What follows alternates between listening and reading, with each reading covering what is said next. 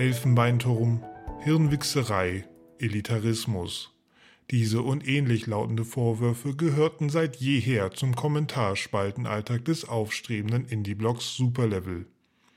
Und doch gelang es, über die ersten Jahre hinweg ein beständig wachsendes Publikum mit eigenständigen und innovativen Formatideen zu begeistern.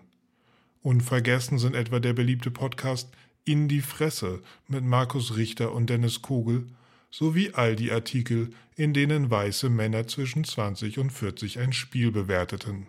Doch zu Beginn des Jahres 2015 flachte die Erfolgswelle, auf der die Seite bis dahin ritt, abrupt ab.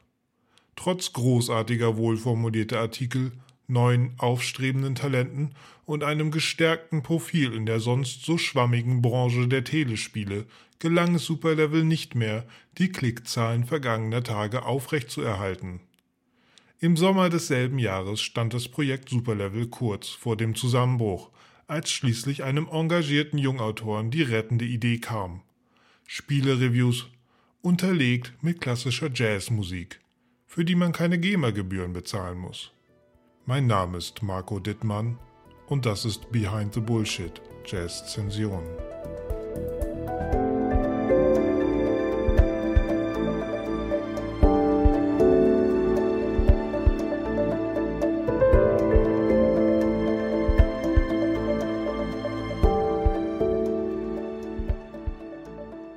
Als am 15.08.2015 die erste Folge der Jazz-Zension erschien, herrschte in Deutschlands Podcast-Landschaft bereits seit einiger Zeit eine kreative Dürre. Das neue Format streute nicht nur Salz in diese klaffende Wunde, es stellte auch ein Umdenken für die Indie-Nerds von Superlevel dar, die sich mit bewährter Kost zunehmend ins Klick-Nirvana zu begeben drohten.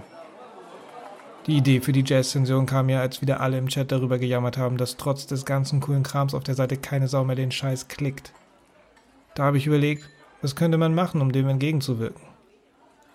Als ich gerade den letzten Schluck aus der Blanchet-Pulle nahm, kam im Radio gerade die Verkehrsmeldung und ich wusste, wenn ich im Internet uralte, lizenzfreie Jazzmusik finde, kann ich der strauchelnden Seite aus ihrer Misere helfen. Gesagt, getan.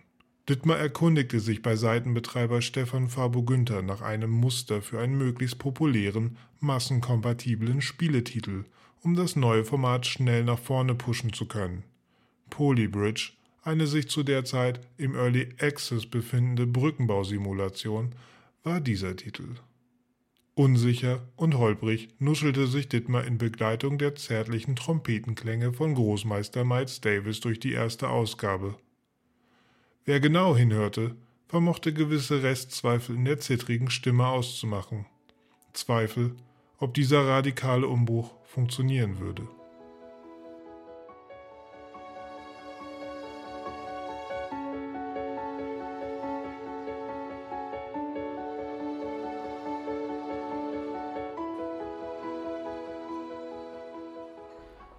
Als die erste Jazz-Sension online ging, war ich unheimlich nervös. Ich wusste, ich habe etwas ganz Besonderes erschaffen. Aber würden die Leute da draußen vor den Endgeräten dies auch erkennen? Würden sie es wertschätzen? Als mich endlich der Rabe mit den ersten Klickzahlen erreichte, setzte die Ernüchterung ein. Klar, ein neues Format hat es immer erstmal schwer, wenn man nicht vorher bei der Gamester oder Giga war, das wusste ich. Aber so schwer? Ich entschied mich direkt nachzulegen, um meiner Vision des modernen Videospieljournalismus Nachdruck zu verleihen. Doch auch die zweite Folge über die Luftkampfsimulation Skyrogue floppte. Dittmar experimentierte mit einer alten Samplemaschine und kam gängigen Spielejournalismuskonventionen entgegen, indem er seiner Besprechung ein Fazit beifügte. Er fühlte sich trotz der Zahlen, die das Gegenteil vermuten ließen, auf dem richtigen Weg. Ich spürte, dass ich mit der Skyrogue-Folge auf dem richtigen Weg war. Schreib, schreib das ruhig auf, das kannst du später in den Beitrag verwenden. Für die anschließende Missing-Folge habe ich deshalb den Ansatz des Samplings konsequent weiterverfolgt und versucht, mit einer Prise Humor das eng geschnürte Korsett der seriösen Produktbesprechung ein wenig zu lockern. Doch als abermals auf der Resonanz ausblieb, wurde mir schlagartig klar, dass es so nicht weitergehen konnte.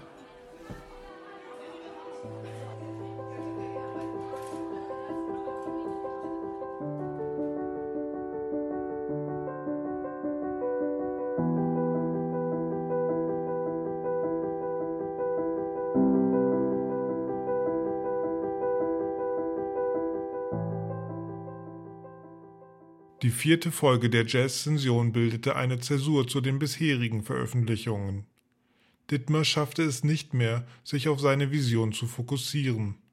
Zunehmend fanden Selbstzweifel Einzug in sein Schaffen und die öffentliche Demontage durch Seitenbetreiber Fabo Günther heizte die Stimmung zusätzlich auf. Erste Gerüchte um eine mögliche Absetzung der Reihe waren bereits zu diesem Zeitpunkt unausweichlich. Oh Mann, die Tempofolge. Ich weiß, ich weiß. Das war echt nicht meine Glanzstunde. Fabo hatte mir ein Ultimatum gesetzt, bis wann das Format funktionieren musste, und ich war einfach unter Druck. Also hörte ich mir an, was die erfolgreichen Kollegen machen und versuchte daraus schlau zu werden. Stattdessen wurde ich davon dumm. Ich baute kindische Witzchen ein, um meine jüngere Zuhörerschaft anzusprechen, übertrieb es mit den Samples, um die hyperaktiven Jumpcuts populärer Content Creators auf YouTube zu imitieren, aber am Ende war das einfach nicht mehr ich. Ich hatte mich und meine Vision verraten. Doch das bemerkte ich leider erst, als es längst zu spät war.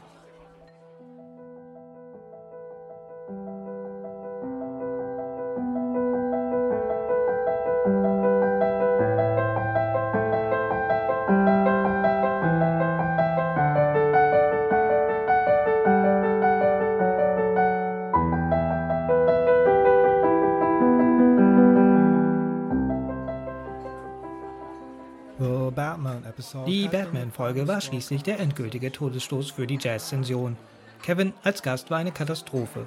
Ich war nicht geübt in der Moderation und nach vier kleinen Indie-Titeln plötzlich mit solch einem Blockbuster um die Ecke zu kommen, irritierte und vertrieb letztlich die verbliebenen Zuhörerinnen und Zuhörer. Noch bevor die Folge online ging, wurde mir mitgeteilt, dass der auf sechs Folgen ausgelegte Vertrag nicht verlängert werden würde.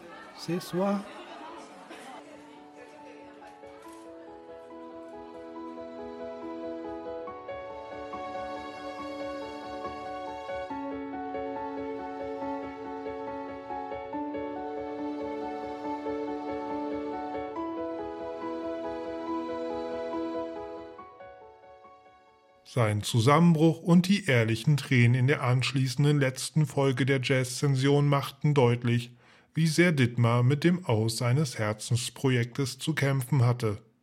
Statt der gewohnten Spielebesprechung war nur noch das Schluchzen eines gebrochenen Mannes zu hören, der der Welt etwas Einzigartiges und Großartiges geben wollte, aber zurückgewiesen wurde. Die Videospielwelt, sie war nicht mehr dieselbe, nachdem an diesem frühherbstlichen Septembertag die letzte Folge über den Äther gerauscht war. Und sie sollte sich von diesem Schock noch lange nicht erholen.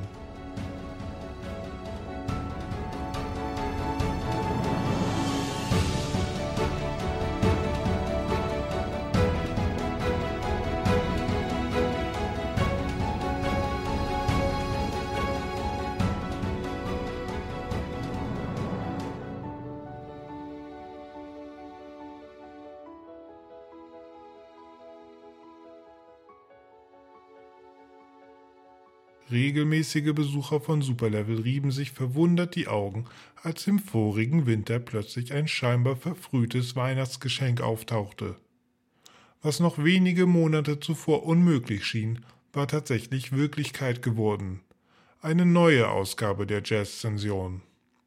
Dittmar, der mehr als ein Jahr völlig zurückgezogen in der Xbox One Gebrauchtspieleabteilung eines Hamburger GameStops lebte, hatte während seines unfreiwilligen Sabbaticals tatsächlich sein erloschen geglaubtes kreatives Feuer wieder zum Lodern gebracht und kehrte mit einer fokussierten und auf ursprüngliche Stärken besonnenen Ausgabe auf die große Bühne der deutschen Videospiele-Blogs zurück. Podcast-Kollege und langjähriger Superlevel-Wegbegleiter Manuel Fritsch erinnert sich. Wenn auch an ein anderes Thema in einem gänzlich anderen Interviewkontext. Ähm, die meisten Spiele machen halt einfach Spaß. Das hat sich über die Jahre, glaube ich, so entwickelt.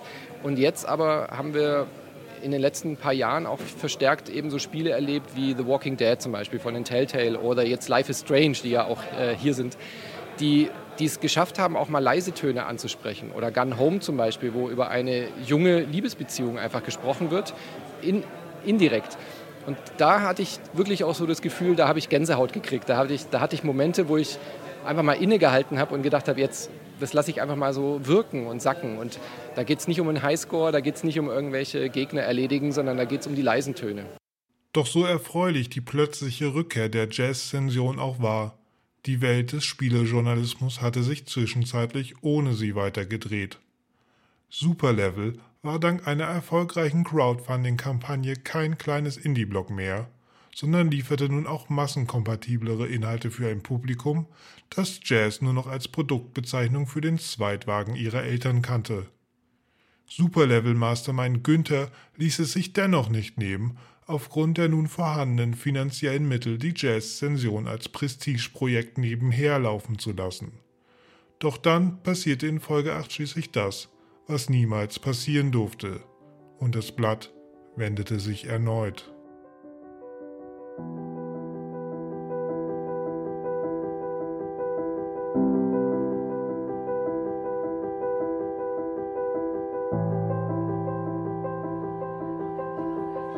Die Aufnahmen. Die, die Aufnahmen. Entschuldigung, kann, kannst du die Musik ein bisschen leiser machen? Danke. Die Aufnahmen der achten Folge zu Oldtime Hockey liefen eigentlich ganz normal ab. Den Text hatte ich sicher parat, die Musik von Dave Brubeck passte wunderbar zu Oldtime Hockey, das ich gerade besprach, doch plötzlich absolute Stille. Ich spürte sofort, dass etwas mit dem Grammophon nicht stimmte. Die Nadel war von dem rissigen Schellack abgerutscht und ich versuchte noch, sie wieder an die korrekte Position zurückzuführen, doch je länger dieser Prozess dauerte, desto mehr dämmerte mir, dass es so nicht weitergehen konnte. Ich hatte versagt und mein Publikum enttäuscht. Ich war an einem absoluten Tiefpunkt angelangt. Dittmar gelang es schließlich doch noch, die Musik zurückzubringen, und er führte die Folge halb routiniert, halb ernüchtert zu Ende. Er wusste, dass er sich keine weiteren Fehler leisten durfte. Doch statt abermals an seinen Selbstzweifeln zu zerbrechen, strukturierte Dittmar das Gesamtkonzept um und flog nach einer monatelangen Planungsphase eigenverantwortlich nach Japan, um die bis dato ambitionierteste Ausgabe der Jazz-Zension möglich zu machen. Doch als er sich nach seiner Rückkehr an die Aufnahmen der vierstündigen Sonderausgabe zu Super Mario Odyssey machte, erreichte ihn ein folgenschwerer Anruf, der das Schicksal dieses gequälten Formats endgültig besiegeln sollte. Klar war das erstmal ein Schock, als ich erfuhr, dass Superlevel eingestellt wird. Gerade weil ich nun auf den Spesen meiner Reise sitzen geblieben und privat insolvent bin. Aber in all den Jahren des Scheiterns habe ich mir ein dickes Fell drauf geschafft. Diese Sachen perlen an mir ab wie Wasser an einer Lotusblüte. Ich habe mir übrigens eine als Andenken an meine Japanreise mitgebracht. Äh, leider ist sie mittlerweile verwelkt. Aber ich glaube, dass ein Ende auch ein Anfang sein kann. Yin und Yang und so. Jedenfalls, vielleicht geht es ja schon bald mit der Jazz-Sension an anderer Stelle weiter. Wer weiß? Wer weiß das schon? Ich würde schon gern weitermachen, aber derzeit redet mir meine Therapeutin noch davon ab. Aber wer weiß schon, was die Zukunft bringt. Vermutlich nichts als Schmerzen und Leid. Aber wer weiß. Nie, niemand kann das sagen, was jetzt mit mir passiert. Oder? Man weiß es nicht. Hey, Hey, wo geht ihr denn alle hin? Bleibt doch noch. Bleibt doch noch ein bisschen.